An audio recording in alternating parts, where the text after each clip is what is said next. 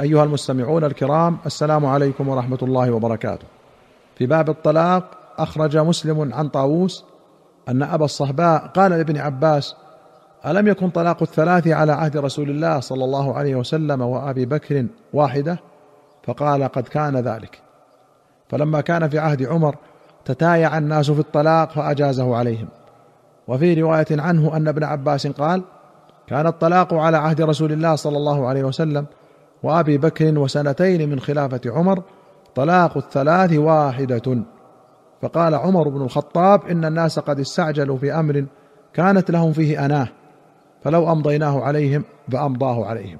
وفي أخرى أن أبا الصهباء قال لابن عباس أتعلم أن ما كانت الثلاث تجعل واحدة على عهد رسول الله صلى الله عليه وسلم وأبي بكر وثلاثا من إمارة عمر؟ فقال ابن عباس نعم. قوله تتايع بالياء هذه رواية الجمهور وضبطه بعضهم بالباء الموحدة تتابع. وهما بمعنى واحد لكن الأولى خاصة بالشر. قال شيخ الإسلام ابن تيمية في مجموع الفتاوى وإن طلقها ثلاثا في طهر واحد بكلمة واحدة أو كلمات مثل أن يقول أنت طالق ثلاثا أو أنت طالق وطالق وطالق أو أنت طالق ثم طالق ثم طالق أو يقول أنت طالق ثم يقول أنت طالق ثم يقول أنت طالق. أو يقول أنت طالق ثلاثا أو عشر طلقات أو مئة طلقة أو ألف طلقة ونحو ذلك من العبارات فهذا للعلماء من السلف والخلف فيه ثلاثة أقوال سواء كانت مدخولا بها أو غير مدخول بها ومنهم من فرق بين المدخول بها وغيرها. أحدها أنه طلاق مباح لازم وهو قول الشافعي وأحمد في الرواية القديمة عنه الثاني أنه طلاق محرم لازم. وهو قول مالك وأبي حنيفة وأحمد في الرواية المتأخرة عنه واختارها أكثر أصحابه. وهذا القول منقول عن كثير من السلف من الصحابة والتابعين والذي قبله منقول عن بعضهم. الثالث أنه محرم ولا يلزم منه إلا طلقة واحدة.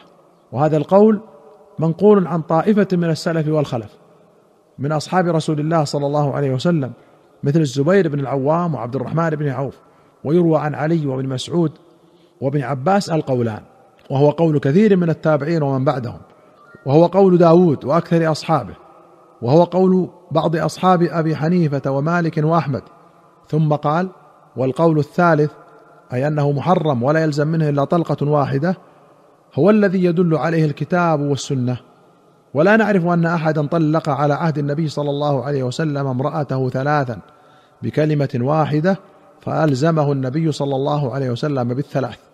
ولا روي في ذلك حديث صحيح ولا حسن بل رويت في ذلك أحاديث كلها ضعيفة باتفاق علماء الحديث. بل موضوعه بل الذي في صحيح مسلم وغيره عن ابن عباس أنه قال وذكر حديثنا هذا. وروى الإمام أحمد عن ابن عباس أنه قال طلق ركانة بن عبد يزيد امرأته ثلاثا في مجلس واحد فحزن عليها حزنا شديدا.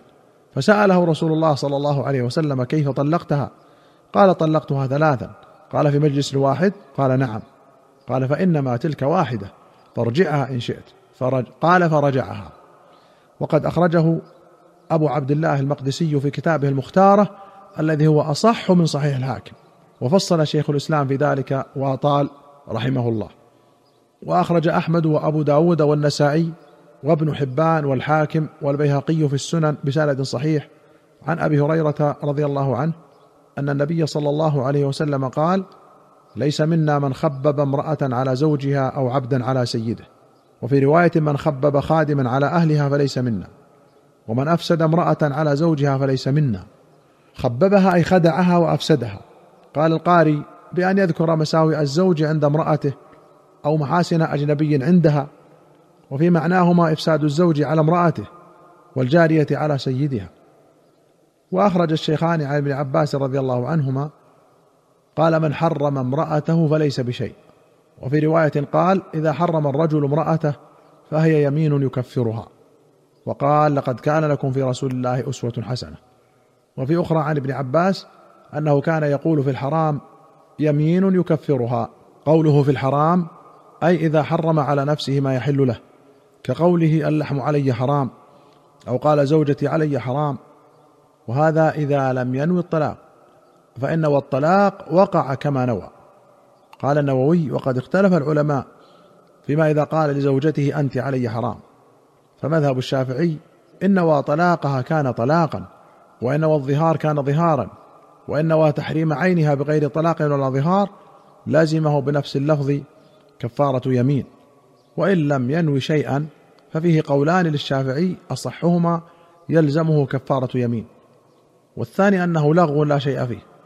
والمشهور من مذهب مالك أنه يقع به ثلاث طلقات. وأخرج مالك والشافعي والبيهقي في السنن بسند صحيح عن خارجة بن زيد أنه كان جالسا عند زيد بن ثابت. فأتاه محمد بن أبي عتيق وعيناه تدمعان. فقال له زيد ما شأنك؟ فقال ملكت امرأتي أمرها ففارقتني. فقال له زيد بن ثابت ما حملك على ذلك؟ فقال له القدر. فقال زيد فارتجعها إن شئت فإنما هي واحدة وأنت أملك بها. باب العدة والإحداد. أخرج البخاري ومسلم رحمهما الله عن زينب بنت أبي سلمة قالت دخلت على أم حبيبة زوج النبي صلى الله عليه وسلم حين توفي أبوها أبو سفيان بن حرب فدعت أم حبيبة بطيب فيه صفرة خلوق أو غيره. فدهنت منه جارية ثم مست بعارضيها ثم قالت والله ما لي بالطيب من حاجة.